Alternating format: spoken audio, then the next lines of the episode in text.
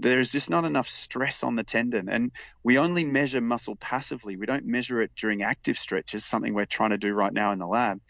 Um, but what we do know, at least as far as stiffness is concerned, is that when we activate the muscle and then force it into a stretch over a period of weeks, we get massive increases in range of motion.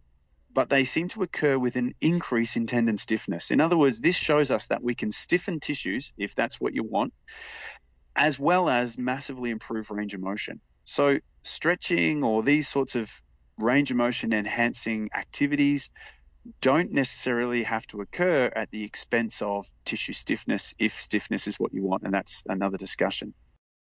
That was Dr. Anthony Blazevich speaking on loaded stretching, range of motion benefits, as well as its impact on tendon stiffness. You're listening to the Just Fly Performance Podcast.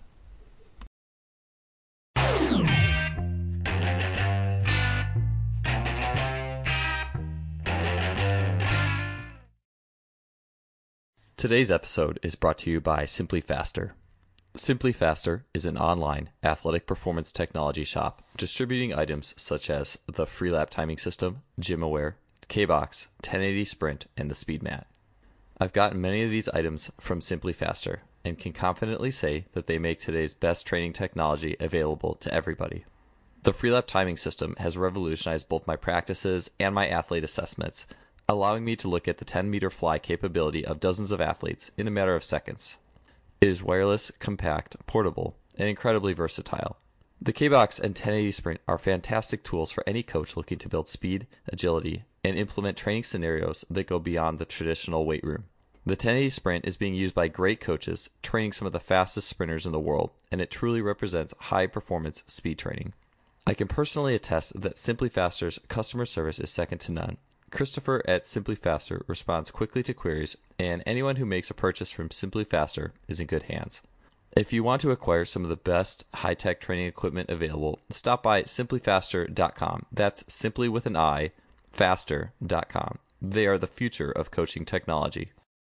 Welcome to episode 119 of the Just Fly Performance Podcast. I'm your host, Joel Smith. Thanks for tuning in today. We have an amazing episode for you with Dr. Tony Blazevich. He is a sports scientist and biomechanist at Dr. Edith Cowan University.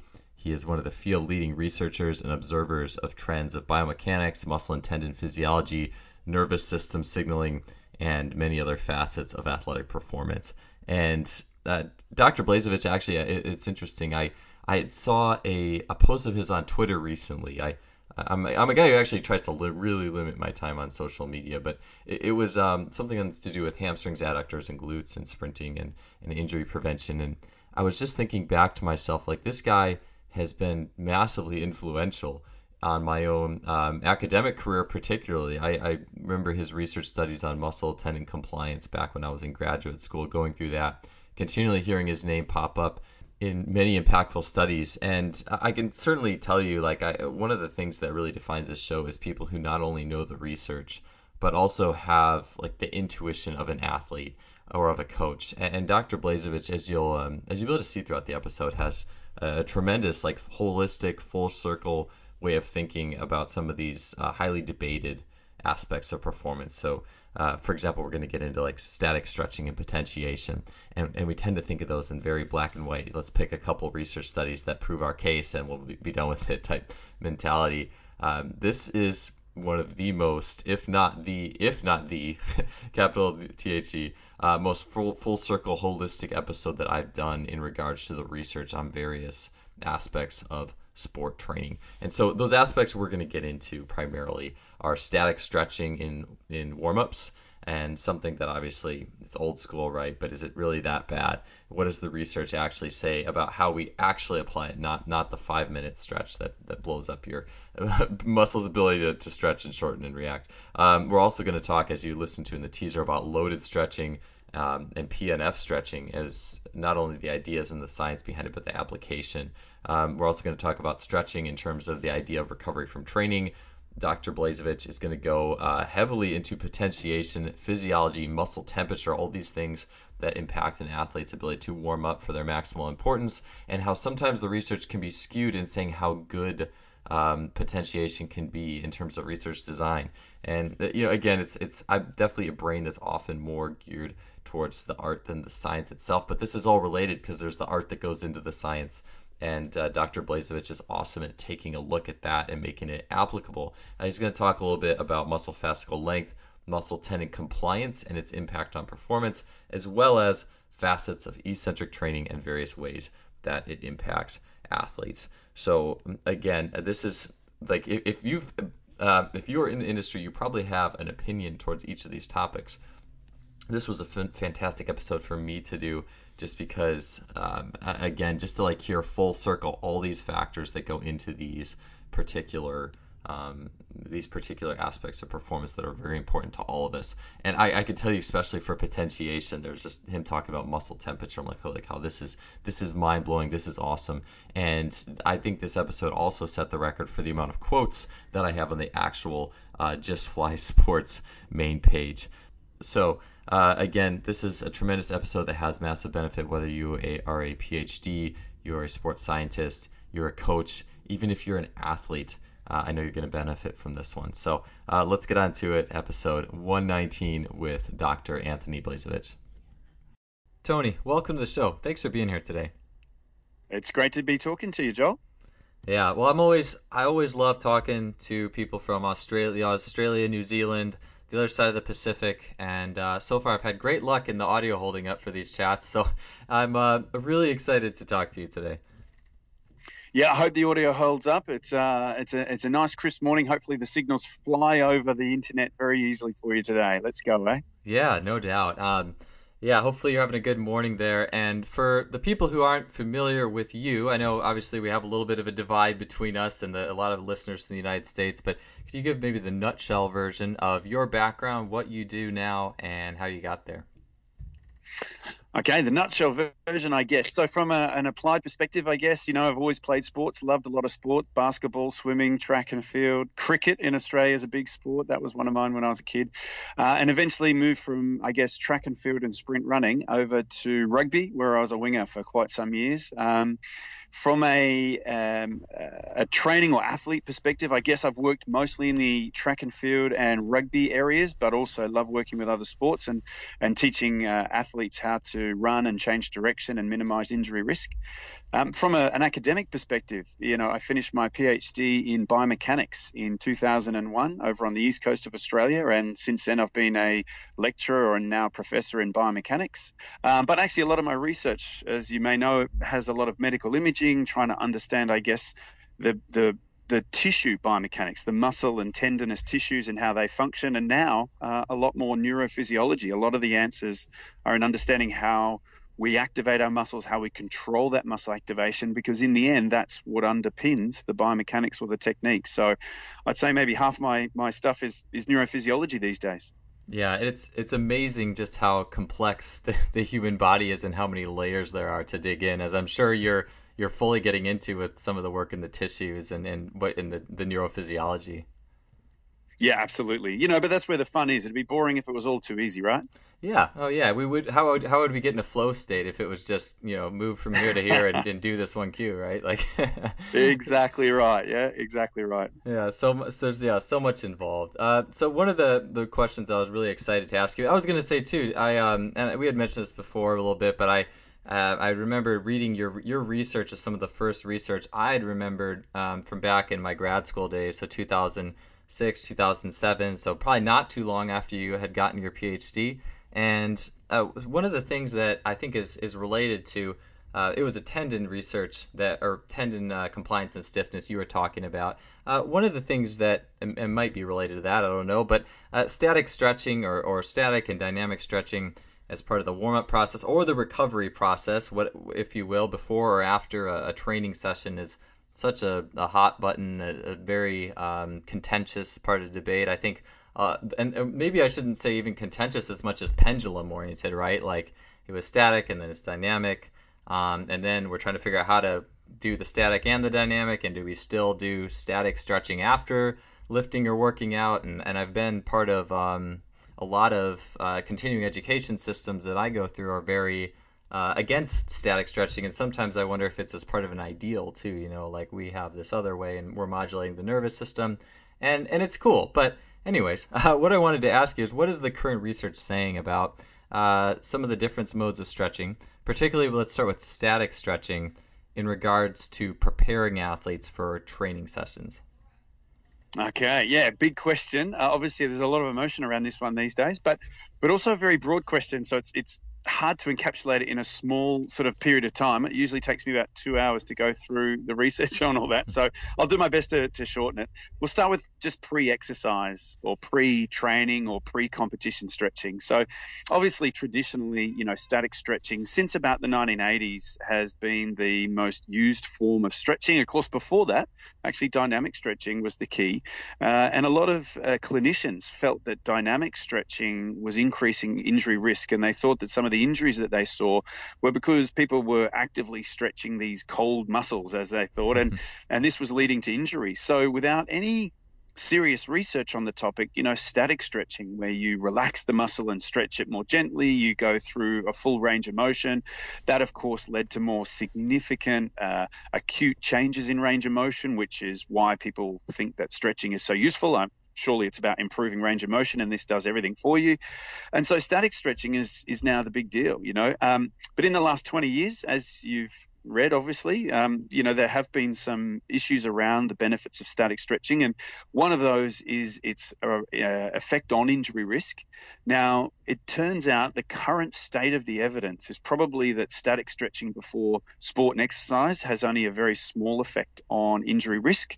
Uh, some people would suggest that that's that overall injury risk is probably not affected at all, and they'd be reasonably right. Although some of the studies in um, uh, have been in military personnel and these things. You know, certainly maybe not people who sit at their office desk for eight hours and then go and play a pickup basketball game or something like mm. that. And, and we should all keep that in mind that there's very little research in the area. So, you know, to really claim that we know how to use stretching in all these different contexts is, is it's, it's a, just a poor claim.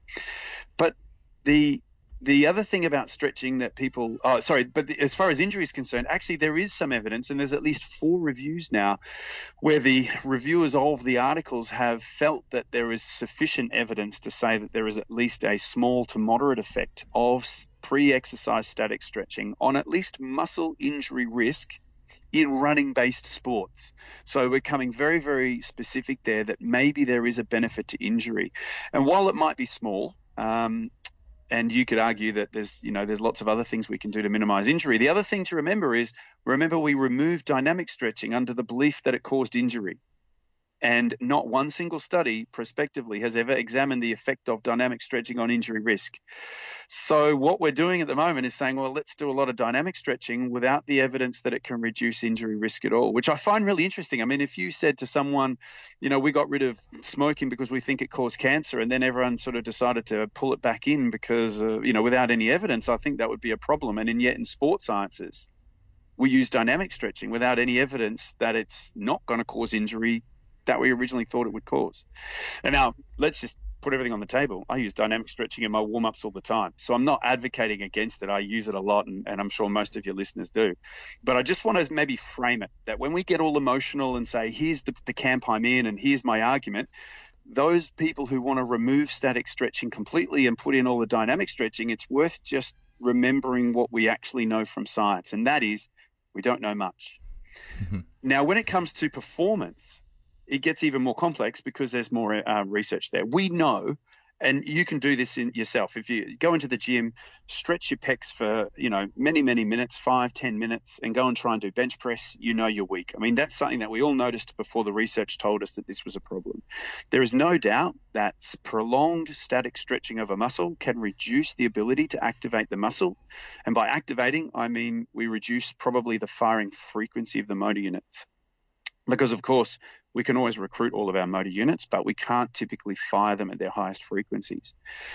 So this seems to be a result in fact of a mechanism at the spinal cord that i like to call the spinal amplifier. In your nerves that go from the spine to the muscle they receive signals from the brain of course. But there's uh, a physiological process that occurs at the beginning of that nerve in the dendrites, those little feelers that reach out and make connections with other nerves. And they can allow a, an inward current that occurs all the time. So every time you contract your muscle, you actually set up these inward currents. And it turns out that those inward currents, that's a flow of sodium or calcium into the nerve, allows that nerve to fire more easily.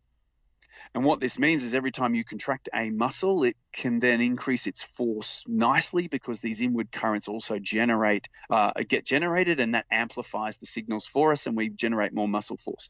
Now, we were interested that in animal studies, these things were switched off in certain uh, when sorry when these things were switched off say pharmacologically or whatever muscle forces were reduced to half or less than half. Wow. so this amplifier is seriously significant. And we borrowed a few of the tests that they used to do in animals and set one up in the lab where we vibrate the tendon and stimulate the muscle with electrical stimulation to to look for some telltale signs of these inward currents. And we found that static stretching for say 4 or 5 minutes turned off largely turned off these inward currents. So we now believe that the loss of muscle force and loss of neural drive to the muscle is a result of switching off this amplification system that occurs in your spinal cord. And it switches off under most instances for somewhere between 5 and 15 minutes. So if you do too much stretching, you are weaker, you will perform worse for about 5 to 15 minutes. But here's the thing that it only lasts about five to 15 minutes. Now, if you do intermittent stretching for a prolonged period of time, we actually do see just a few percent ongoing loss, maybe even up to half an hour or an hour. So that could be a problem. But it doesn't happen if you only stretch a muscle for, say, 30 seconds. And actually, most athletes warming up for sport, I think you'd be struggling to get them to mm-hmm. stretch each muscle for more than a total of 30 seconds. Yes. yes. and they also don't tend to perform immediately after stretching they tend to do, hopefully, a full warm up, right? All their drills, all their running drills, they progress from you know general to specific. They progress from low intensity to high intensity, and it can be anywhere from 20 to 60 minutes before they actually finally do any kind of competition. Now, our recent randomized controlled trial, as well as at least three other well controlled trials, in my opinion, have shown that when we do this, there is no effect of static stretching at all. In fact, if there is an effect, it's a slight positive effect on speed and power output of a muscle. Add to this the fact that static stretching increases the amount of force we can produce at long muscle lengths, which of course is really important in a lot of sports and maybe for injury prevention. We start to see maybe why static stretching could be useful for an injury prevention, at least of the muscle, at least in those running based sports. So I guess the take home message at the moment is static stretching can be problematic in some circumstances. You don't want to do a lot of it before lifting heavy in the gym or doing maximal athletic performances. But if you do a full warm up after it or as part of it, and if you're only stretching each muscle for, you know, seconds or up to a minute, it's it's probably having no negative and potentially even a positive effect. And the last thing we also found, of course, is that we were we were very interested to look at you know perceptions and how they played into it, and we found that if athletes were allowed to do any kind of stretching at all, whether it was dynamic or static, they always felt more prepared for their sport. So that psychological element we think is really important. So if, if athletes really want to do some static stretching and you tell them not to, that could have psychological consequences, which I don't agree with. So my take at the moment, based on the current evidence, and we've done a lot of this research, is that actually I use dynamic stretching. It's not because it's it's better than uh, static stretching once it's part of a full warm up, but it allows me to think about how I'm activating my muscles, how they feel when I'm moving them rapidly through large ranges of motion before I go and do more complex tasks or skills. I also allow athletes to do some forms of static stretching, but I keep it. In fact, a lot of them only do each muscle for a few seconds. Mm-hmm. It, it helps them prepare for some reason. And then we do a full, proper warm up as you'd expect. That's kind of where we're at at the moment. You're listening to the Just Fly Performance Podcast, brought to you by Simply Faster. Yeah, no, that was that was really good, and, and uh, even down to like the, the neural impulse and and talking about the, bit to me the big difference is when people people like to lump everything into one camp like like static stretching for 20 seconds or 10 or 20 which is probably what happens when most athletes do it versus 4 which like you said no one sits there and cranks on their hamstring for 4 minutes straight at least you don't see it often and I think an athlete athletes are smart too. I mean, you. I mean, I've done a little bit of like um, Pavel Tsatsouline's "Relax in a Stretch" book just just for fun, and it's like I, I get up from this like ex- long extended breathing based stretch, and I just feel like the most unresponsive person on the planet. And I, I think a little bit it's just wired in us. It's like, oh, that didn't. I don't feel very like quick right now, and uh, so I, I do think it's it's really interesting how we can generalize something based off of the extreme of it, and, and I do, I, I really do think it's interesting as well how you were saying that the, uh, the the research tends to lean towards a moderate to uh, mild uh, reduction in, in in injury, and I imagine that research was with stretching that was probably of typical durations, like twenty or thirty seconds, if you really went into it and saw how long people were doing those movements for. Sorry, can you just repeat the end of that question there? Oh yeah, the the research that you were um, you were hint you were getting at like the research review on static stretching uh, if yeah. running sports was hinting at the uh, that that static stretching carried a mild uh, possible mild to moderate uh, injury reduction uh, for static stretching and and just I'm assuming that static stretching uh, the programs they were reviewing were probably of the like 10 to 30 second range not not two or three or four minutes yeah, possibly. I mean, there are there are actually very few studies that have done the stretching in those ranges. Um, when we and others have reviewed the research to try and find out what's going on, we, to be honest, we have included all of the papers. You know, and some of these um, are doing you know multiple muscles for a period of five or even ten minutes. So so none of them are actually stretching each individual muscle for many minutes. Mm. Um, but you're right, most of them are stretching each individual muscle for maybe 20 seconds or 30 seconds, so that the total stretching duration is about five minutes or 10 minutes for the whole body. Um, and in those studies, there does seem to be evidence for a very small reduction in injury risk, uh, uh at least muscle injury risk, uh, in running based sports. Um, the other thing to remember is that there's a lot of things we don't know about stretching. I mean, most people would think that the we stretch to improve range of motion and that this is what reduces injury risk. So, if you believe that, then you come to the logical conclusion that if 20 or 30 seconds of stretching isn't really making you more flexible, and we know that we kind of lose that acute gain in flexibility relatively quickly, then, well, surely stretching isn't really helping you, right? But there could be a huge number of other changes that occur, both in the feedback we get from sensory receptors like stretch receptors and muscle spindles and these things, Golgi receptors. There can also be changes in the extracellular matrix and connective tissues that we just aren't yet able to see or measure.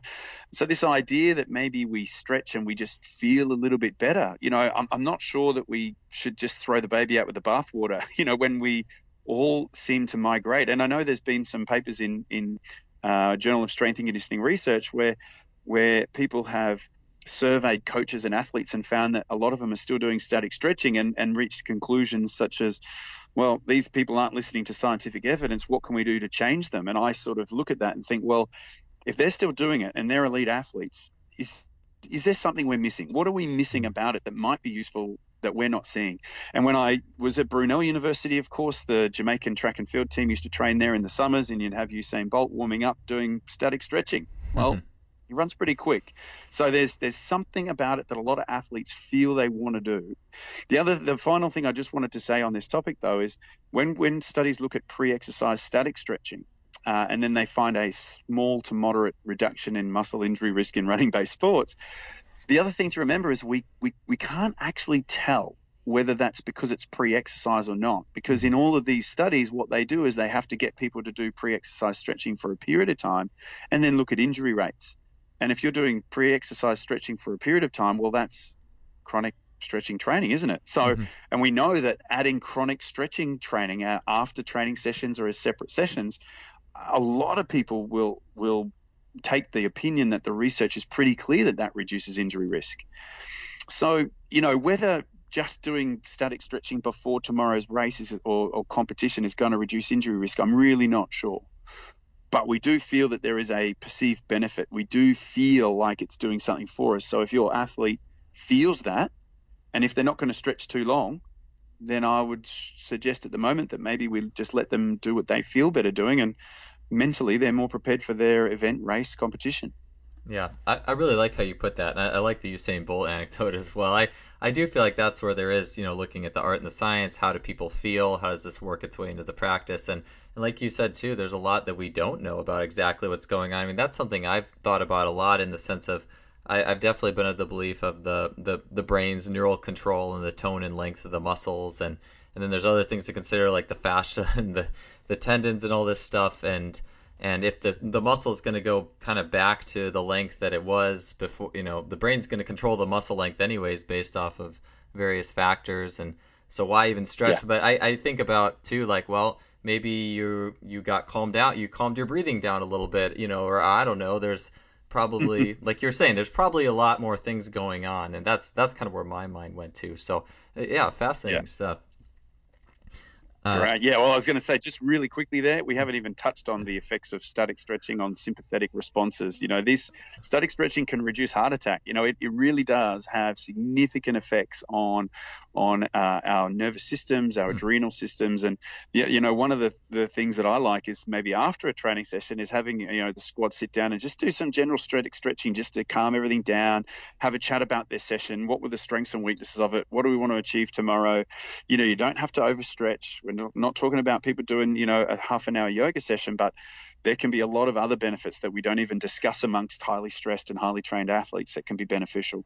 Yeah, that's awesome. Because I, I feel like we look at one thing, like one aspect of this cl- complex human organism, just muscle length that's controlled by the brain, or, or for for the reasons of keeping balance in the body and all these things, and and then would completely shut out all these other potential benefits. I I mean, shoot, the most successful season I had, I mean, anecdotally, but the best track season I ever had, I stretched for a good, you know, stretched and foam rolled for a good 20 minutes after I practiced because I thought it was going to be helpful. And I mean, if, if I would have gone with put my brain in myself now back then, I would have said to myself, well, well, this foam rolling isn't really ironing out my fascia or reducing trigger points, and the stretching isn't really lengthening my muscles. So I would have just probably sabotaged the whole thing, but I probably was getting something out of it.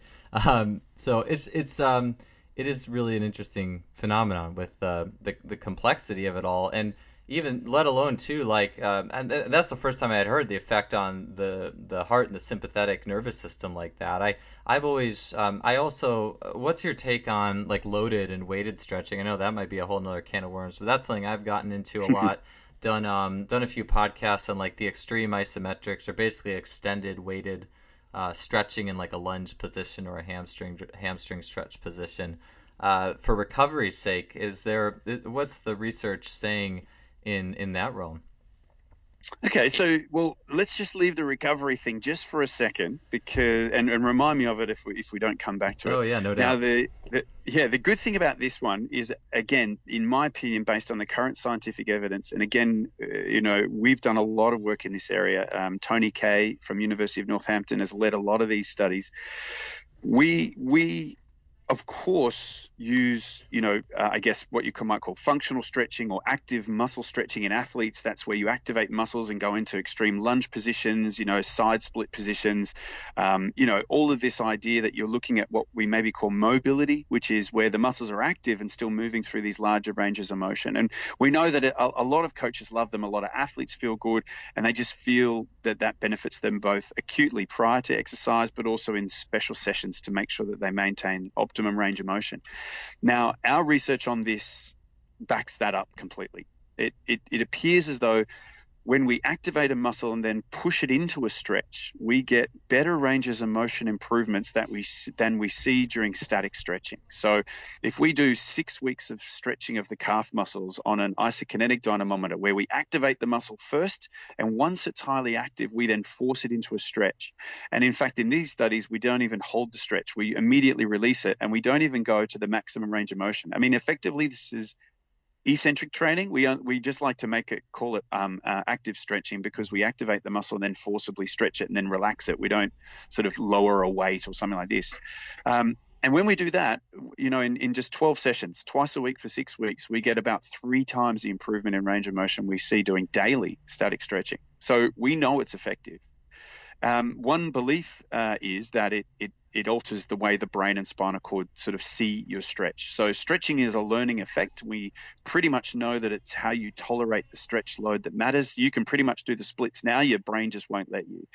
And what we think is is that the additional feedback we get from activating the muscle first just simply sends more signals, gives more information to the brain and spinal cord, and allows us to learn to be more mobile or more flexible quicker. The, the key to this too is that when a lot of people talk about static stretching, they're under the belief that this makes a lot of the tissues themselves more compliant, and that's that can't that's just basically not true. Uh, Markus Tilp found some evidence maybe after static stretching that the tendon might be more compliant, but most of the studies that we've conducted and that others have conducted, there's just not enough stress on the tendon, and we only measure muscle passively. We don't measure it during active stretches, something we're trying to do right now in the lab. Um, but what we do know, at least as far as stiffness is concerned, is that when we activate the muscle and then force it into a stretch over a period of weeks, we get massive increases in range of motion. But they seem to occur with an increase in tendon stiffness. In other words, this shows us that we can stiffen tissues, if that's what you want, as well as massively improve range of motion. So, stretching or these sorts of range of motion enhancing activities don't necessarily have to occur at the expense of tissue stiffness if stiffness is what you want, and that's another discussion. Well, um, another thing that we've sorry. Oh, I said that you get the best of both worlds. Like I'm just, I'm just like my mind's like blowing up here. I'm like, that's it's uh, it's it's awesome. Exactly. Yeah, you get the best of both worlds. I mean, yeah, it's like the, these extreme isometric lunge or weighted long lunge type stuff. It makes me feel even better about all that stuff. So yeah, um, we think this great. is really cool. Yeah, yeah, exactly right. When when we saw these results, we just thought, well, isn't this what everyone's after? you know, yes. this is fantastic. but but the other thing that we've done too is we were interested in PNF stretching. Now, if if you do a meta-analysis, you won't necessarily see that PNF stretching is better than static stretching. And this is, you know, for those people listening to a podcast, I'm a big fan of meta-analyses, but they can absolutely lead us astray because every single study is done differently. And if you were to do a meta-analysis, you'd find that static stretching and PNF stretching have approximately the same advantage. But if you look at a randomized controlled trial, we very, very commonly see that PNF stretching improves range of motion more than static stretching, whether it's in an acute session, so if you're trying to immediately enhance range of motion, or over a longitudinal training period. What we were interested in, though, is that PNF stretching is basically activating the muscle while it's stretched. And I mean, I know it's called proprioceptive neuromuscular facilitation, but I can promise you from a neurological standpoint, it's not doing what it does because of some funky, cool neurological thing. That's just untrue, and that's been proven untrue. But it's doing something, right? What we decided to do, what Tony Kay led a research, uh, research few studies doing actually, was to stretch the muscle for five seconds as a static stretch. But then instead of applying the contraction with the muscle on stretch, he took the muscle off stretch and did the contraction, and then moved the muscle back into contraction. And we found absolutely identical acute tissue changes, absolutely identical change in the tolerance to stretch, and absolutely identical changes in, in the acute improvement in range of motion. In other words, activating the muscle off stretch was as effective as activating it on stretch. And when you activate the muscle interchangeably with static stretching of some way, it's more effective than static stretching alone. So there's something about muscle contractions that works. And we think that this is why we notice that, you know, whatever you're doing, active stretching, mobility training, whatever it is, you know, yoga, where you're active and moving into these ranges of motion, I don't know, whatever you're doing, it does seem to have benefits above static stretching in this regard. You're listening to the Just Fly Performance Podcast, brought to you by SimpliFaster. Yeah, that's that's fascinating stuff. It also makes me think of an exercise that I've always really liked, and I got this from this this InnoSport group that was just popular throughout the the mid 2000s as this crazy different training system. And one of the exercises that they had, which I've always, as long as I've trained sprinters, I've made people do this exercise and always tried to explain it in some way, shape, or form. Um, if I would have had this research study, maybe I would have gotten a little better buy-in. But I've always loved it, and that's where you're in a a split squat position, and the instructions were to maximally tense the muscle at about the parallel position, and then just relax as fast as you can and drop and bounce out of the bottom. And uh, the first time I tried that, I didn't even know. I didn't even know if I barely even saw a video. This was when I was in college, and I was just do my own stuff all the time, and my drove my coach nuts. But I uh, I I did this for a few weeks, maybe like three four weeks, and I remember after that time period, I was triple jumping, and I just my I had to move my steps back like two or three feet. I I felt so fast and open and loose on my approach, and I was almost positive in my mind it was because of that movement.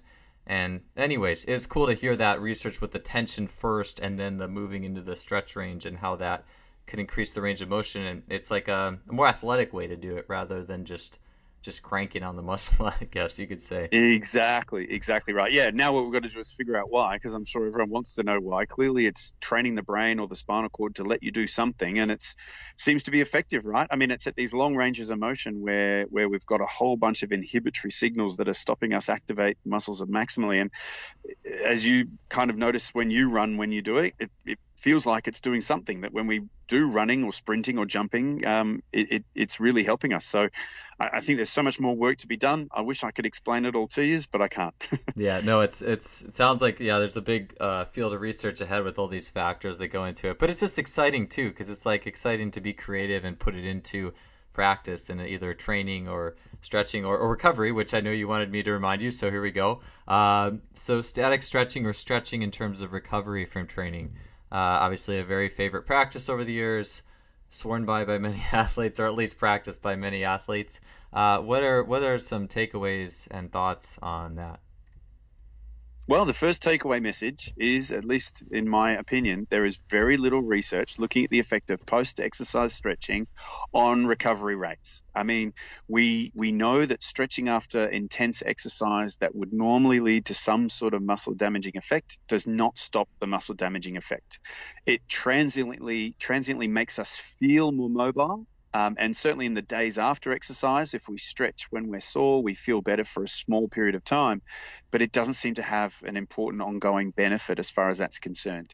So the uh, whether it's helping us in recovery or not really is up in the air. Uh, having said that, we do come back to a whole bunch of other things that may be beneficial with stretching or mobility work performed after. And that is, again, you know, the group comes together, you've got time to reflect, so there can be a positive effect there. You've got the reduction in sympathetic tone and stress relaxation responses that are really important to calm people down and get them back to focus and reduce anxiety. And one belief is that when a lot of those stress hormones are lower, we're already into the recovery process. So theoretically, at least, it may promote recovery by getting us back into a more standard state after exercise. But uh, to my knowledge, that's never actually been tested, and we don't really know.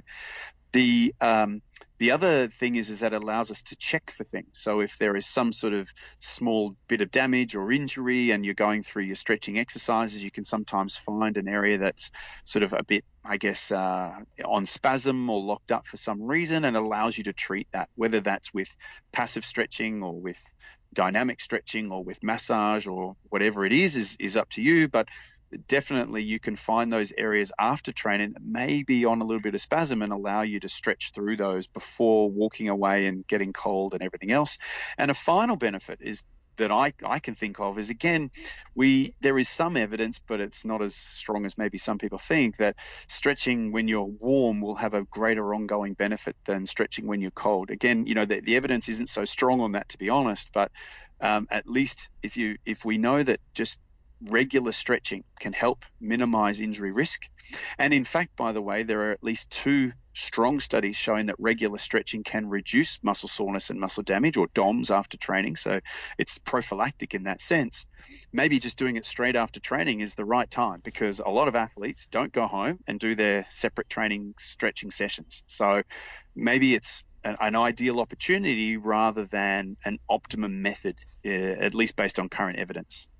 Sure. Yeah, it's fascinating stuff. And I, yeah, that was the thing that always got me is the, I had heard when I was in, in college and afterwards, it was like, it, there was all these training programs were like, oh, stretch a lot, like all the time to recover. And sometimes I wonder too if that just, it's just like the same thing as putting ice on an injury because it's analgesic or whatever. Like you stretch and yeah. it's like a little pain reduction. And that's where that like thought process, uh, at least the thought process part of it comes from. So, that's uh, it's really That's possible. Yeah, it's very, very possible. People felt better. Said, yeah. ah, what it's doing is recovering me quicker. Yeah. Yeah. Again, if it, if it makes you feel better, maybe that's a good thing to do. Just as you know, as long as we can't see a negative consequence, you know, keeping people in a positive frame of mind and keeping them training is probably more important than the, these half percenters that we often talk about, isn't it? Yeah, one thing that struck me really powerfully, I was at um, Jay DeMayo's uh, Central Virginia Sports Performance Seminar. It was like four years ago, and a guy, uh, Mike Gentry, he was a strength and conditioning coach for football at Virginia Tech, who is just who's one of the pioneers of the field over here, and Virginia Tech's been a really really good team.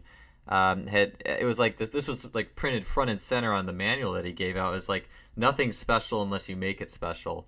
And to me, it was just speaking on like the the different things in the program, giving a giving an emphasis to them or like giving people something to believe in, you know, and like I don't think that I don't think static stretching was uh, I don't remember anything about static stretching or that he addressed from that, but I just always think about like like you said if it's not hurting the athlete, and I think that's where the research is really good because it's like okay, the research says this isn't hurting you, maybe isn't helping you, but also my coach put my ego away and my desire to be right all the time by the books and give you something that lets you do something you're believing in because if I you know if i'm mister if i if i go to the research for everything and tell you all these things aren't helping you well i'm probably not helping you that much. Yeah yeah that's that's i think you've hit the nail on the head. The other thing to realize too is that you know we, we sit there and, and, and you brought it up before like I, I, I i look back in hindsight and there was a year there where i stretched more and i performed better than ever. And then you know of course the the counter argument to that is oh it could have been placebo you might have just been by chance and maybe you would have been even faster if you had have not done the stretching. Maybe you just did everything else well that year. And then, you know, they're all reasonable arguments, right? And, and, you weren't making the claim otherwise. But but the other thing to remember is that, you know, coaching and athlete training, there is so much art to it that, you know, that that's really complicated. But we can bring science into the the weight room. We can bring science onto the track and onto the field. And that is you know, instead of making lots of changes all the time to our athletes, you know, if you can get athletes and look at long term, years down the track, and you slowly or independently manipulate certain parts of their training, you, you should be taking data on your athletes at regular intervals. You know, some coaches believe in it more than others, and that's, you know, that's everyone's decision. But by taking some of the evidence, um, you can reflect on the numbers and actually see whether for specific athletes there were times when it helped. Might be for you that you just happened to be so, so tight and had such poor range of motion. Inhibitory signals were firing off everywhere, and that year more stretching was good. If you had kept doing it the following year, it may have tended towards being actually problematic rather than beneficial. Who knows? I mean, who who knows? But if you've got reliable, you know, data testing, you know, at regular intervals, whatever those intervals are, then you can reflect on that and, and maybe start to see things. Because in, you know, if, if you've got those data from 17 to 23 and then you're at the olympics at 25 hopefully at that point you you know in the 12 months leading up to the olympics the most likely scenario of what, what's working for you as an individual athlete. And, and I think maybe when we're trying to argue for and against a lot of these things, we forget how every person is different and how every person's a different phase of their training um, period. Yeah, no, right. So it's worth thinking about that. Yeah, no, right on. Yeah, and that year actually was probably my best. I look back at the actual training and the environment that I was training in. It was it, it blew all my other years out of the water actually.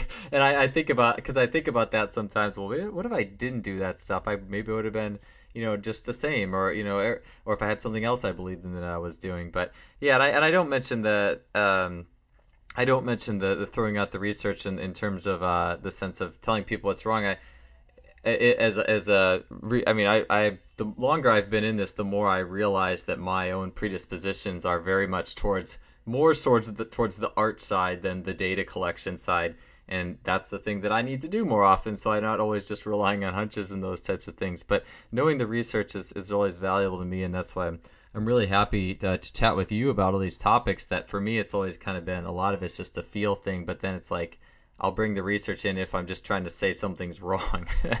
and uh, yeah, that's right. And uh, that's not a good way to coach. So, uh, but okay, so we back to uh, and, and, I kind of snuck this question in. You right? We were talking a little bit before about the post act. We're on the warm up topic, and you had said something oh, about this, and I was like floored as soon as you started going into it because I'm just like, man, this is my jam, right? The nervous system and potentiation and all this stuff, and so uh, potentiation in warm up. So the the idea of doing some either heavy lifting or plyos or, or however you're getting potentiated to be at your best. Obviously, probably more important for individual sports like track and field or swimming or stuff like that. I guess ideally, but uh, you had talked about.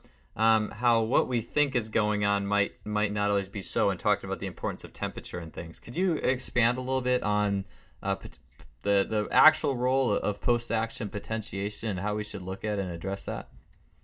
You like to ask the questions that people are divided on, don't you? Yeah, oh yeah, that's the emotional one. yes, that's uh, that's pretty much the theme of this podcast. So I always yeah. try my best. look, I'm probably going to get a lot of comments about this one. So, so of course we know that there are hundreds of papers um, looking at post-activation potentiation in humans. And so by this, I particularly mean where we do some sort of very high intensity, usually uh, high load um, voluntary activity. So it could be, you know, heavy squat lifts or an isometric push or a heavier sled tow or something like this. And then we immediately, or at least within minutes, uh, do some sort of higher speed usually lower load dynamic activity, vertical jump, a sprint run, a change of direction. And we find that relative to prior to that conditioning activity, we now perform a little bit better, you know, and, and most of the research actually shows somewhere between a zero and five percent enhancement, although some show five, 10% mm-hmm. enhancements and some even more than 10%. I guess straight away, maybe people need to have a think about what that means. Let's say you had an athlete and you did all your current warm up and did all the right strategies prior to performance, and then you found an extra 10% improvement in performance after doing some squats. Does that seem reasonable? Does that, I mean, if you 10%, that's like a one second over 100 meters. So when we start to talk about these things, it's worth reflecting on what might really be going on here. And if you go back to a lot of those papers, you'll realize that they either do not describe the warm up that was done prior to the initial testing, or the warm up that was done was obviously, you know, in, inappropriate or incomplete. So it might be a five minute cycle warm up, three practice vertical jumps, and then two or three vertical jump tests. And then we did something and immediately after, we didn't necessarily see an improvement, but after a few minutes, we start to see this improvement. And the usual explanation is that we don't see it immediately because of the effect of fatigue, which is interesting because I'm not really sure how three or four squats can cause a fatigue that lasts more than one to two minutes. and in fact, the research is very clear that one set of squats does not cause fatigue for longer than about one minute. Um, and the second thing is is that then when the, the, the peak occurs maybe four or six or seven minutes later, you know, it's often explained as you know maybe potentiation through myosin light chain phosphorylation. So that's that thing where in your muscle you've got sarcomeres, we have actin and myosin that bind, and the myosin head, um, I guess, warps or rotates and pulls on the actin, and that's how we get force. And there's a little protein element called a light chain on the myosin, and if and if uh, phosphorylation occurs, so a break off of phosphate from ATP occurs, giving energy to it, it actually warps the head of myosin. And what that does is increases the likelihood that myosin will actually bind to actin. So for a given neural signal, uh, you should get more cross bridges bound, more force production. Now, this can only happen at submaximal levels of force because at maximum levels of force, of course, all of your myosin cross bridges are already bound. So it's really only improved submaximal force. But that'll include rate of force development because mm. as the force is rising, you'd, you'd have more force at any instant in time. Now, myosin light chain phosphorylation is exceedingly quickly reversible. That is, it probably peaks several seconds after a conditioning activity. And in that sense, actually, there is a very small amount of fatigue happening in that those first few seconds. Uh, and then the peak potentiation would be observed as far as if we gave a twitch to the muscle, electrical twitch stimulation to the muscle, it would peak 30 seconds, maybe one minute after.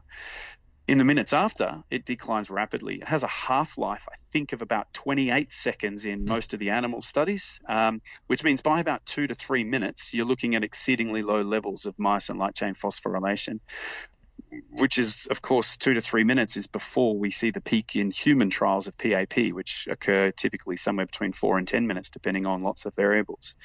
So, myosin light chain phosphorylation cannot actually explain the effect we see in humans. So I'm always surprised when I when I read that and I reflect on muscle physiology.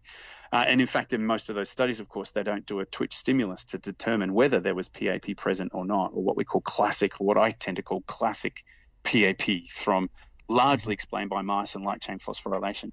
But but let's be honest, there is a performance enhancement there. I mean, in most of these studies, the the warm up wasn't really done or not done properly, but if you do something heavy, you, you tend to perform uh, better later, and it takes a few minutes for it to occur. So the question is why, and and is this useful?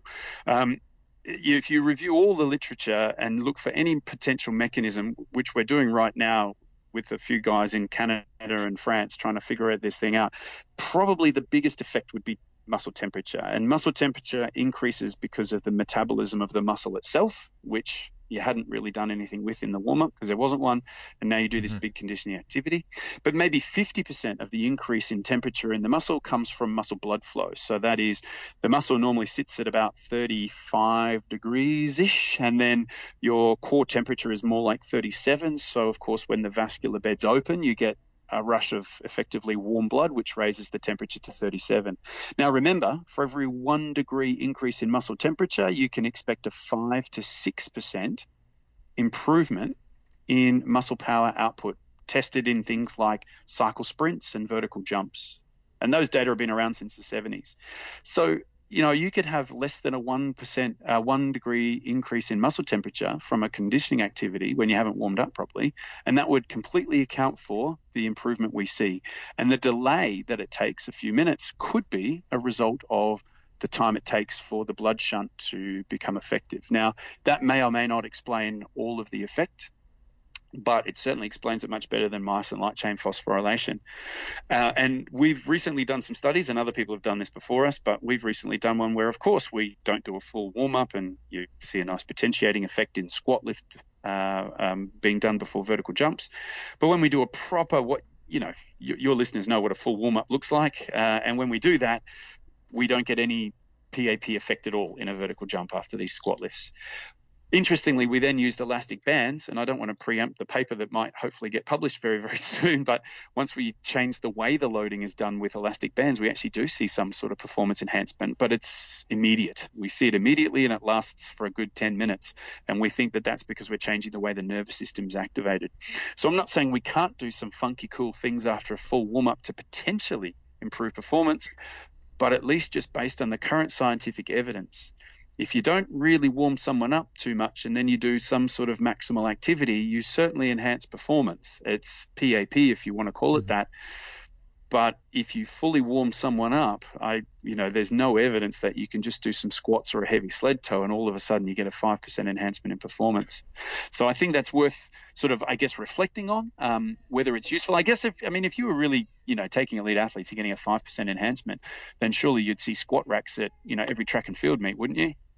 so if our, if, co- if coaches aren't really using this, then does that suggest maybe coaches and athletes have figured out there's something wrong with it? I mean, that doesn't mean that you're not doing some drop jumps, or it doesn't mean you're not doing some bounding. It doesn't mean, but the the benefits of these to the nervous system and to the metabolism of the muscle, you know, are, are clearly important as part of a full warm up. I'm just suggesting that on their own, they're not some unique and awesome stimulus where you can pretty much cheat the system, you know, not really warm up and then you know, win an Olympic gold by doing some sort of conditioning activity. You're listening to the Just Fly Performance Podcast, brought to you by SimpliFaster. Yeah, that's Tony. That's some heavy stuff, man. Uh, that's uh, I uh, one of the things I really like, and as you were talking, it, it's really interesting. I I'd never really heard before the the myosin heavy chain and how that half life is so short. And it's like, well, okay, well, where does this where does this stuff come from then? Where people are even talking about like 10 minutes out uh, you know 10 minutes after your jump power but again like you said too i it's almost like i, I did an internship with this um, back when i was in college like 21 22 i actually wasn't an internship. It was like a day. I spent at one of those uh, high speed treadmill youth performance places and and it was like they, they gave the parents a little sheet with the before and after. You ran this much faster and jumped much, this much higher. But i think one of the guys who was running it was kind of like yeah, when we test them the first time, like it's almost like there's not a lot of instruction and there's not a lot of there's there's uh, uh, uh, and as they get used to it, the warm up gets probably more precise and they get more dialed in.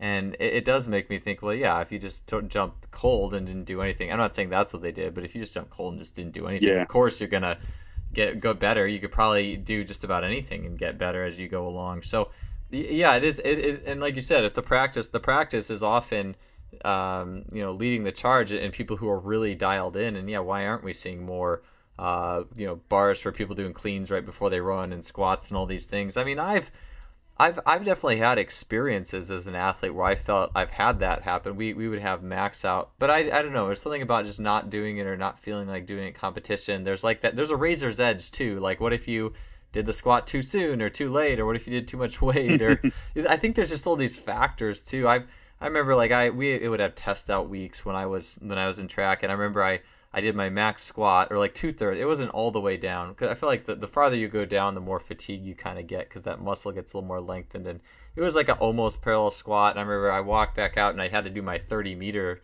like five or 10 minutes after that. And I remember I barely even tried and was like, I ran faster than I did a month ago by a good deal. And I was like, oh, that felt pretty good. And but but it was one it was one of those things where I think it's hard to recreate stuff too. Like especially stuff as fine tuned as that. Just because it worked once doesn't mean it's going to work again the exact same way. That's something I've kind of learned as a coach. Um, but one of the things, so I do want to ask you this, and oh, the temperature thing is right on. I love that one degree is five percent. Did you say?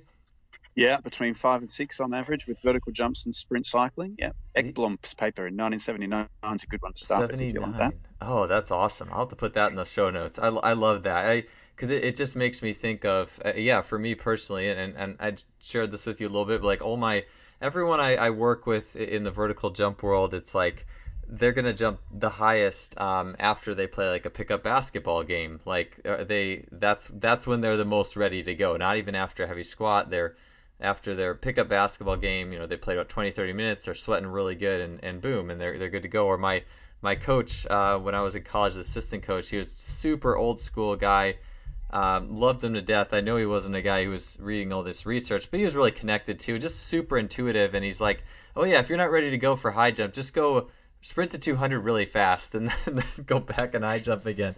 And and I I I don't think I ever did it because I never fully bought in, but that temperature thing that's got to be that's got to be where that's coming from and it's it's really yeah. cool to think about that and in how that research is backing these things that these coaches have kind of figured out probably through trial and error in their own selves over time and like okay yeah coaches coaches are smart you know they figure a lot of stuff out you know they, they you know sci- i guess the biggest scientific experiment is just all these people out there training every day and sharing knowledge you know some of it goes wrong and then eventually you lose it. I mean the other thing to think about too is that you know we, we think oh maybe we'll do a squat lift and then we improve in all these ways. Well remember a squat lift has has a very different movement pattern. And so we know that this causes an interference effect. We know that if you do just a concentric activity and then do an isometric, if you come straight back to the concentric, we can see that your performance is down. Uh, and that's because of an interference effect. Um, and we can see that's been shown to occur at the brain and spinal cord level. It's very, very clear. Um, and so maybe some of this delay that we see is partly because it takes time for temperature to come up, but it might also not be actually a fatigue effect like people thought. Like, as I said, when, when people say, oh, it's a combination of potentiation and fatigue, actually that fatigue lasts only seconds. And if, if you go back and read Brian MacIntosh's you know papers where he he really tries to explain that potentiation and fatigue he's talking about classic pap so the fatigue really only lasts a few seconds and that's simply why pap is not peaking you know immediately after the event. It's taking some sort of time some seconds maybe a minute uh, at most. Whereas I'm not sure that doing four squats really causes four to five minutes of fatigue that we would see before we peak uh, in a normal condition. But interference of movement pattern, of course, can. So you could imagine that muscle temperature goes up, motivation goes up straight after a squat lift if you haven't warmed up properly to start with but you don't necessarily see the benefit of the temperature immediately because there is also a movement pattern interference. And we know that that takes time to subside. We know that it's in the realm of minutes, but for such a small amount of work, no one's ever done the study to look at how long that interference lasts. We know that if you do 300 contractions of a thumb muscle, it can take between 20 and 25 minutes for that to remove that interference to go. Um, maybe this partly explains it. So I guess the other thing is if you're an athlete and you're warming up for an event, we already know that the optimum warm ups have movement pattern specificity to them. I'm not confident at this stage, at least, of trying to do something that's not so specific in the in the hope that it does something dramatic. And that doesn't mean that you can't load something slightly differently. I'm sure there's some really cool, funky ways that mm-hmm. the high intensity part of your warm up can be done. And I think we're going to find them. You know, I think we're going to show that doing something with elastic bands is better than not doing it with elastic band or something like this. It's just the global idea of the PAP that I that I think we need to just understand muscle physiology a little bit better and just reflect on what we've seen so far. Sure, I really like how you mentioned the interference effect too. I, I, I, I think that's probably why like French contrast, where it's like you're mixing a, a two different strength lifts with two different plyometric lifts, uh, tends to work a little better for people, especially in the, that short term, because it's like the general vibe of what you're doing is closer to the athletic movement you're trying to train, rather than just doing this raw like squat that has the motor pattern for that squat is so different than the, the sprint or the um, the jump or, or whatever. I mean, probably cl- a little closer to jumping than sprinting, but even still, I uh, it definitely it, yeah like and, and, that was really fascinating too. You're talking about the the the TMG I believe on the brain and the 300 thumb movements and how just the way patterns stick with you uh, is it's almost like if you're warming up and you're a high level athlete you'd probably rather stick with what you know is going to get your your motor pattern optimally ready for the event. As soon as you throw in those other heavy things right in that acute setting, you're kind of it's almost like you're playing with fire just a little bit. Like that motor pattern might not be exactly 100% what you want it um, to be.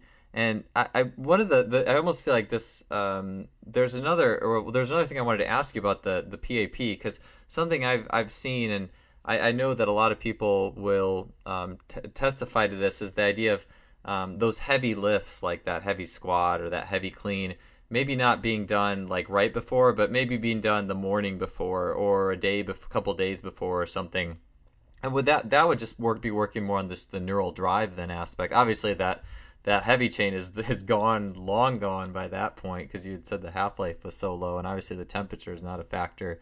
So, like doing like a heavy lift a few days before. That's just all neural drive then, or I, I, I don't know if that's even the right term, but uh, you love cans of worms. Look, yeah. actually, to be honest, we, we don't we don't know. I mean, uh, I'm sure again a lot of your listeners who are coaches or athletes will have noticed you know, in the olden days, you'd, you'd always take the day off uh, before any kind of major competition, and certainly you wouldn't do anything on the morning of your competition, whatever.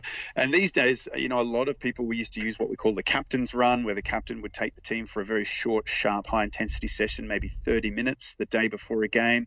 Other people now actually do training uh, in the morning of a game, and I, and I know all the the cool, funky stories from the NBA where basketballers are doing these high intensity gym workouts in the morning and then going and playing a game in the evening. And the idea is that the question is whether this is useful. And actually, there are just now starting to be some projects where people are looking at this uh, in some elite sport institutes. And certainly we've tried to have a quick look at this. It does appear that maybe training in the morning, say at nine o'clock, can have some benefit to what occurs at three o'clock. Uh, it's, it's way too early to say what mm-hmm. the benefits possibly are and what the mechanisms are. But there could be several things. Uh, if we're talking about training on the day, Again, yes, muscle temperature could be a key, although if you did a full and proper warm up, probably that shouldn't be a key. Neural drive could be a key, although I'm not sure how that many hours later we could have that improvement. I don't think that a lot of the hormones flooding your body that tend to ramp up uh, neural drive would still be there if you calm down after that first session and certainly they can come back up and certainly if you're you know performing in front of a crowd and it's high stakes game i don't think that those those changes in adrenaline will be a factor because they're going to be much higher. Testosterone's much higher during the game, for example, um, or competition. But there are some other possibilities. I mean, it is there is some thought that there can be some residual calcium still sitting within the muscle. I mean, normally you expect that calcium, which of course triggers muscle contraction, to be gone within minutes of maximal muscle contractions. But there are potentially some mechanisms that that could allow some calcium to reside within the myofibers. That's really speculative. Um, probably a more likely scenario um, is that the brief intense activity uh, increases the amount of muscle water, and that muscle water could theoretically be there for several days. You, have hmm. you know the muscle pump after a heavy weight training session, um, and of course, muscle water seems to have effects on um, cross bridge force production through mechanisms um, I'm not sure we completely understand, but it has a lot to do with how ADP, the, the, the break off component of ATP, is processed at the cross bridge, and that this may affect, therefore, muscle force. So, muscle water, you know, and this is uh, in the olden days, one of the ideas was that steroids worked by increasing muscle water, which made you a lot stronger in the first place. And then the, the real benefit came from the fact that you could then train better. Um, and, and we know that that muscle water can increase you know, muscle fiber force production. So, you know, we're not running these studies right now. We're, we're looking more at what happens in the immediate warm up prior to activity with muscle water and muscle temperature. But I think in the in the next five years, a really cool area of study will be to understand the role of in brief, intense sessions on the morning of or the day before practice or sorry competition, and trying to understand the actual mechanism for this. Uh, my first thought would be muscle water, but yeah, it's speculation at this point. Yeah, that's really interesting though. Yeah, it'll be it'll be really cool as because right now those like those tapers, you know, the the ten day taper, the seven day taper is very. It's just all the art form. It's just all this is what I think it is. It will work and it'll work for this athlete. But it's like the more the more we know exactly why. I always feel like the more I know why, the more it helps me to to really be able to put those pieces together. Because yeah, there's there's so many factors, and I thought it was interesting you brought up the muscle water too. It made me think of like creatine too, and how you there, there's the weight gain, but there's there's power improvements oftentimes, and uh, even uh, talking a little bit with David Weck about like the idea of the body your body fat percentage being a little bit higher, you can get better compression and versus a bodybuilder who's on stage at 2% who doesn't have that or, so, or those types of ideals. I'm always i always love the things that just run outside of just pure just just the nervous system and just you know sarcomeres in line and just the just the the contract elements themselves. All that stuff is really fascinating to me. So i'm i'm i thought it's really interesting. Glad you brought that into the conversation there. Yeah there's a lot to know hey? I wish i knew it all. I don't. Sorry about that. Maybe next time yeah, no, I, I, yeah, it's like the more you, the, the longer I've I've been in this, the more I realize I don't know. Especially hearing all these interesting new components to things. Uh, so I, I want to skip a a question just to kind of keep this in line a little bit. Um, as we were talking through stretching PAP, uh, we we touched on um, the the super maximum or the loaded stretching, and I wanted to follow that up with talking about the fascicle length and muscle fascicle length and and obviously we, we were saying stretching itself typical stretching like we do um, it doesn't really affect the the fascicle length like that's uh, but uh, um, other methods maybe have can have an impact on it. Uh, what how much can muscle fascicle length actually be improved? And if we're trying to do that um, what are some optimal things to look at all right. Well, again, I can give you a very unexpected answer that's probably going to get a few comments and hits uh, to, to, the podcast. Um, first of all, we can increase the fascicle length we with with training. We can measure that reasonably well with ultrasonography and, and MRI. And if you use the very, very best methods, we usually find something like a five, sometimes maybe even as much as a 10% increase. So if you're finding more than a 10% increase in fascicle length, that would be an exceptional amount of hypertrophy. That's a lot of protein to build in just a few weeks of training. So, you know, again, it's it's worth reflecting on the possible errors in measurement here. Um, the the the question for me so back in back in the late 1990s i was reading a lot of research that that explored the importance of muscle architecture. Um, and particularly it seemed exceptionally clear that differences between species and differences within species between muscles was fundamentally related to the architecture of a muscle. That is, more than its fiber type or anything else, actually the length of the muscle fascicles and potentially even their angles would dictate the muscle's functional properties. And we build, we seem to be built with muscle groups that have variable architectures between muscles uh, so that we can improve our ability to move in a whole bunch of relevant ways. So my theory back in the 90s was, wow, this is remarkable to me. Why isn't everyone looking at this? We should be measuring architecture all the time. But, and I reckon that if I could figure out how to build these muscles, give them the right architecture, I could create su- superhumans. Mm-hmm. Um, of course, that's what a lot of people are now thinking today. Um, unfortunately, I have to say I've moved on from that in the sense that I have not been able to prove that hypothesis at all. So I've kind of feel like I've disproved my own hypothesis. I know that other people aren't with me on that.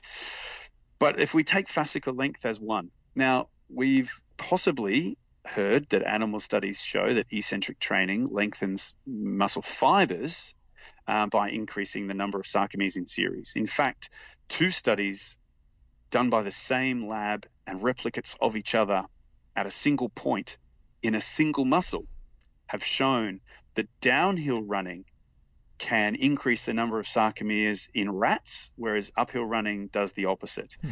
The belief is, is that during downhill running, the muscles are eccentric, although in none of those studies did they actually show that that was the case.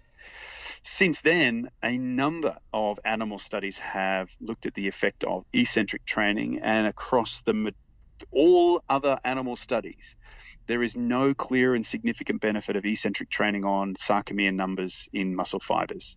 Uh, and particularly, three or more studies done by Walter Herzog's group, again, do not show this. Now, Walter Herzog's group did re- redo the study of David Morgan, Lynn and Morgan, um, where the downhill, uh, with the downhill and uphill running rats they actually took muscle not only from the vastus intermedius, which was an unusual choice by Lynn and Morgan, and they did show exactly the same thing that the vastus intermedius sarcomere number increased in the downhill rats and decreased in the uphill rats. Of course, we don't know what that muscle was doing. But they also used sonomicrometry on the vastus lateralis, the more superficial and much larger muscle, even in rats. And when they did sonomicrometry, they did show that typically downhill running was causing muscle lengthening and uphill was causing muscle shortening. Of course, the muscles were also active at a short muscle length in both of those conditions in the VL. And actually, if you look at their data and their figure, you see that in both downhill and uphill rats, the sarcomere number was reduced in both groups. So in the vastus lateralis muscle, in fact, in downhill and uphill running rats, you lose sarcomeres irrespective of whether you run downhill or uphill. It's just that in the in, in one of the groups there's a single outlier which Walter Herzog very nicely showed and, and made sure that everyone understood his data and therefore it didn't statistically um, change. But it's no different from the concentric group. In other words, if you repeat the study and do it properly and look at VL and you know what the muscle does, you actually don't see this effect. So if you take all of the animal studies across all the animal studies that we know of, there is no unique stimulus of eccentric exercise on sarcomere number adaptation in animals. And this is something that I'm not sure why that, that idea is lost. Uh, the second thing is to then think about humans. First of all, we don't measure uh, fiber numbers or sarcomere numbers. We, we uh, sorry, fiber lengths or sarcomere numbers. We only measure the fascicle length. You can argue that that's the most important sort of functional unit, and I'd agree with you. We also have pretty poor methodologies of measuring it, to be honest. They're, they're not perfectly accurate. Now, in those studies, it is true that eccentric training seems to cause an increase in fascicle length, maybe 5 or 10%, depending on the study you read. But actually, we've also shown that if you reduce weight training and increase speed and jump training, you get increases in fascicle length. We've shown that isometric training at both short and long muscle lengths can increase fascicle length. We've found that concentric training performed at high intensities, although a recent Brazilian group showed that this tends to only occur if you train at longer muscle lengths in isoinertial type training, increases fascicle length. In other words, pretty much anytime you take someone who hasn't done a lot of training and you give them a high intensity training form, fascicles seem to get longer. Hmm. The question the question is, and it, and it happens very rapidly within days or weeks, so it's a very early adaptation. The question is whether eccentrics are unique and whether these changes in fascicle length actually provide some functional benefit. Now, here, um, Martino Franchi from Marco Narici's group, they've done a, several studies and shown clear increases that are greater in eccentric than concentric training. Of course, they were aware that we are much stronger eccentrically, so they provided additional stimulus to the eccentric phase so that you were lifting at 80% of your eccentric max. In other words, they, of course, added extra load to the eccentric phase. Uh, we don't know, therefore, whether it's training load or the eccentric contraction itself. And in other studies that have compared concentric and eccentric training, we often find about the same increase in fascicle length. So at this point, I would argue, based on my reading of the data, that there's no evidence that eccentric training is a unique stimulus. Although, because it allows you to lift heavier loads, that might be an important part of increasing fascicle length. The second point here is whether increases in fascicle length are associated with improvements in muscle function. And so far, very few associations or correlations or whatever have been shown between the change in fascicle length with chaining and the change in functional output of the muscle. Uh, we provided some evidence in a JAP paper in 2007 that the shift in the torque angle relationship was related to fascicle length change. And a lot of people say that this is the case, and that's why we do eccentric training, right, to shift the torque angle relationship. But we've so since disproven that. I mean, I, we already knew before those studies, of course, that isometric training shifts the torque angle relationship as well, as can specific range of motion concentric training. Um, and eccentric training does, but we don't think it's any kind of unique stimulus. And since then, we've shown uh, no further relationships between changes in fascicle length and changes in torque angle relationships, uh, muscle power outputs, i.e., force at certain movement speeds. And so, to be honest, we're just not seeing the relationships we expect. You can always pick out some studies, but they are not repeatable, replicatable findings. And so, at the moment, I'm not confident we can specifically target architecture, and I'm not specifically confident that that will lead to a specific adaptation in the muscle. And I know a lot of people disagree. I presented this at the ECSS conference this year, and luckily I didn't get my head bitten off too too um, you know massively. But mm-hmm. but you know if you just read the research yourself, I think you might come to similar conclusions. So I guess the final question then is, well, you know, how the hell do we build a muscle, and and how can we how does training shape the muscle? Well, I think there are some things going on here that in the next five to ten years there could be some really cool, sexy research. Um, we know that training affects the aponeurosis thickness and width. Modeling studies by Blemker's group have shown that that can completely change the way, change the way the muscle functions and probably make it resistant to injury. So maybe this is why eccentric hamstring training is useful. We absolutely know that eccentric training changes extracellular matrix and connective tissue structure functions uh, relationship, sorry. So we believe that that's got a lot to do with injury minimization and even the improvement in force transmission through the muscle tendon system. So it doesn't mean eccentrics aren't useful. It's probably the eccentrics, for example, are improving muscle function and reducing injury risks through mechanisms other than fascicle length change. At least that's what I think is happening. And and now that we're actually measuring the changes in architecture during contractions to look at how the muscle gearing is changed with training. I, think I think that's when we'll start to finally uncover how muscles truly function and what training is doing to affect the muscle at that level of, of muscle structure. Yeah, that's that again. That that's heavy stuff, man. I, I one thing I do want to ask, and I don't have a huge. Um, I personally don't have a huge um, horse in this race, so to speak. I'm not a I, I've never been a person to uh, heavily utilize the uh, heavy eccentrics. I've always just been intrigued by them. I'm always intrigued by what people are doing and, and the adaptations they're shooting for and how they're working into their system. Um, as, as an athlete, my it, for some reason it never made it too far past myself in the sense that I was just maybe I just had poor prescriptions every time I even tried it before I got too far with it and just blew myself up and didn't want to do it anymore. um, but I the what we were talking about a little bit earlier with the tendon stiffness and compliance, and, and I wonder is it similar with you were talking about the patella tendon being stiff, and we were talking about the Achilles and things like like each tendon does have a specific job, and with the rat study, the different muscles um, being lengthened a different amount, like depends on what your job is, and so. Uh, I, and I would have, have always been under the impression of the muscle fascicles, the longer the better. Um, but would it be something that like it just depends on the job of the muscle too if it is going to be a beneficial thing for force production like like the vastus lateralis versus a hamstring versus a gastroc yeah, that's absolutely very possible. It, it, that's exactly right. It, it, gets to a different level of complexity. Every tendon has a different job. Every muscle has a different job, and even a, not only muscles within a synergistic group, but even sections or compartments within individual muscles probably have different jobs and need to be built differently. Maybe a little thought experiment if you do musculoskeletal modeling, what you can do is you can manipulate some of the parameters of a muscle and look what happens to overall output. You know, some re, uh, listeners might remember some of the papers in the 1980s and 90s by Bobbert and Ingen Schenau and those guys showing that oh, if you just change the activation of, say, the quadriceps during vertical jumping, you know, to make it stronger, you don't necessarily jump higher because it changes your synergies. So you end up with an inefficient movement pattern and you may jump less high, you know, jump lower. Um, and this is probably the case in all complex movement tasks. We never fully activate our muscles mm. because we've got such control issues. You can't just throw everything, you know, maximally at the at the problem. And, and what you might be trying to do is is alter the architecture of some muscles, and that might then bring the their force velocity properties into a certain sweet spot where they function better with other muscles. So longer or shorter may not necessarily be better. It might be more or less optimum within the whole functional unit.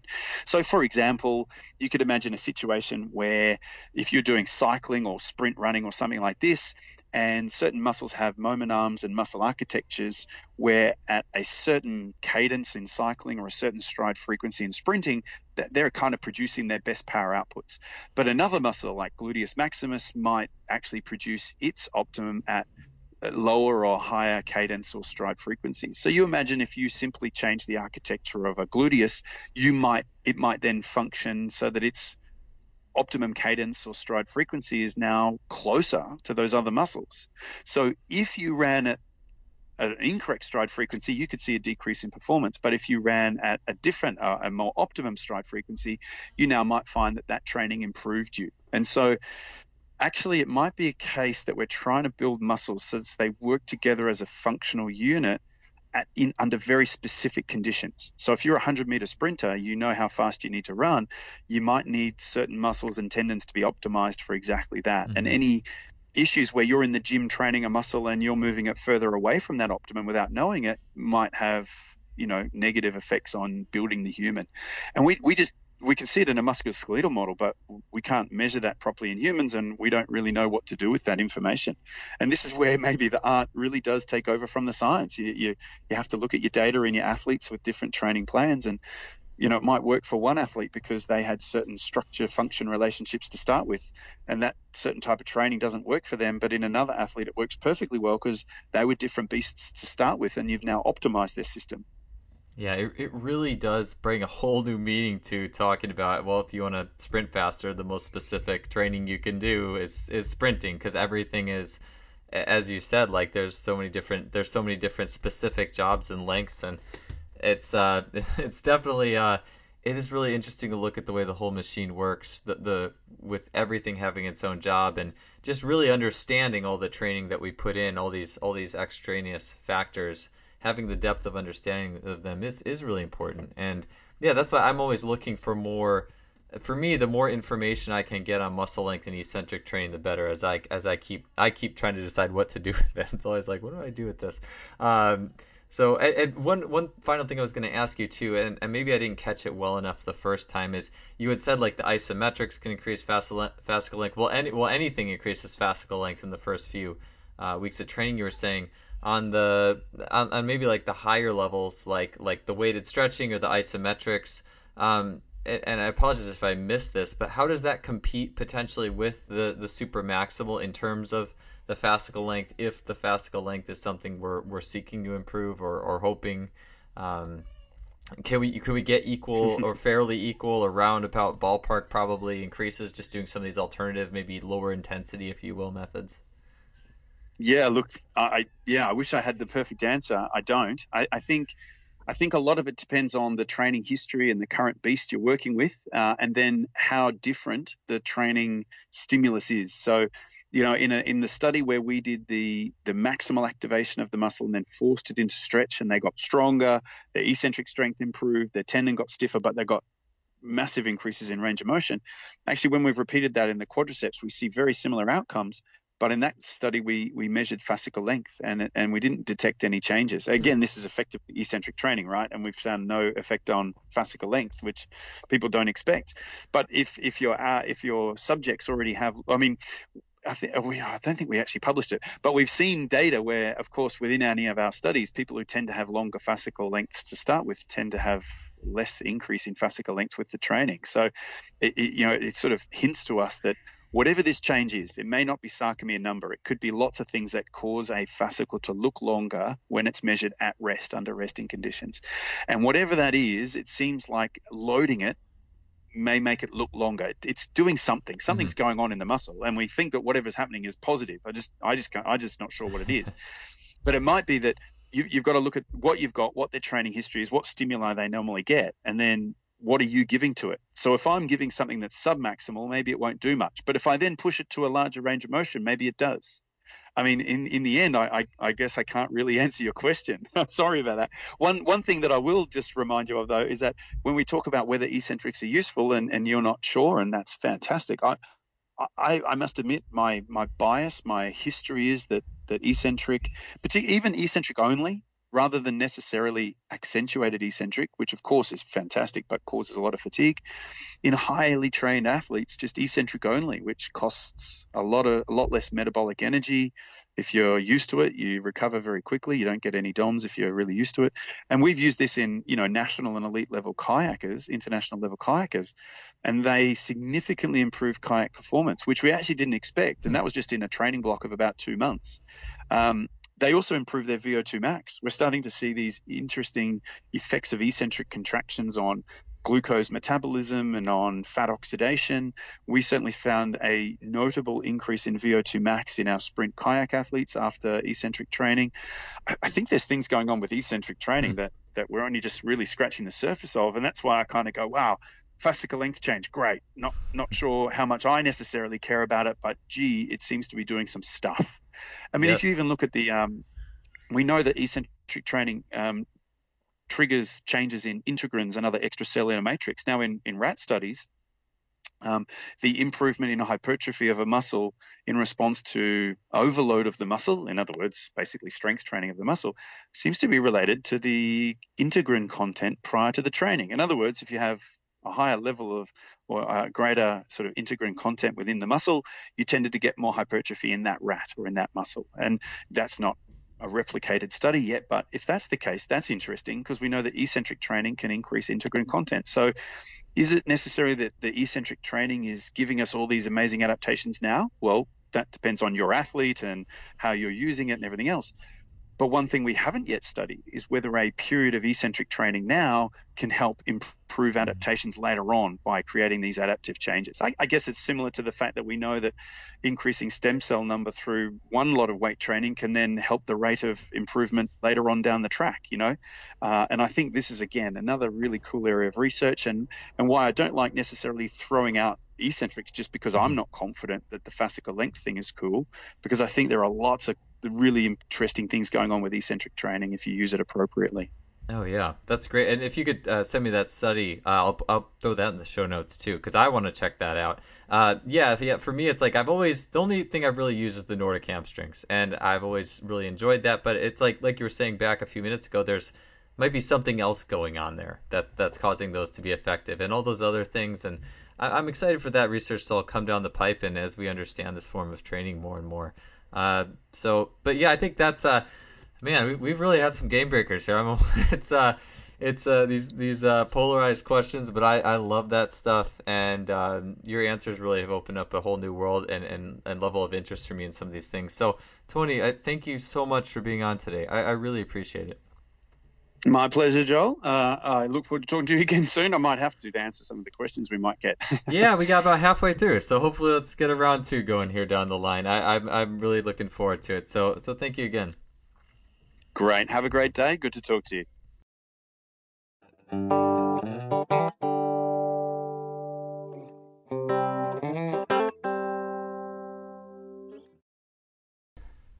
Thanks for tuning in for another episode. Appreciate you being here, and um, that was awesome. I uh, I just love talking with people who have that holistic view of performance. Uh, who uh, again, we can get so polarized. We we we we're biased towards something. We pick the studies we like, and then we kind of live with that. And it's nice to have these eye openers, and especially with someone as intelligent as Tony Blazevich. Anyways, we'll see you guys next week with another great guest please don't forget to visit our sponsor, simplifaster.com, suppliers of high end training technology and amazing blog and amazing tools and equipment, Freelap timing system, GymAware, KBox. Uh, muscle stimulators they have the best of in the industry. Also, if you enjoyed this episode, please don't hesitate to leave us a rating or review. I would truly appreciate it. So, iTunes, Stitcher, whatever you are listening to on. We'll see you guys next week.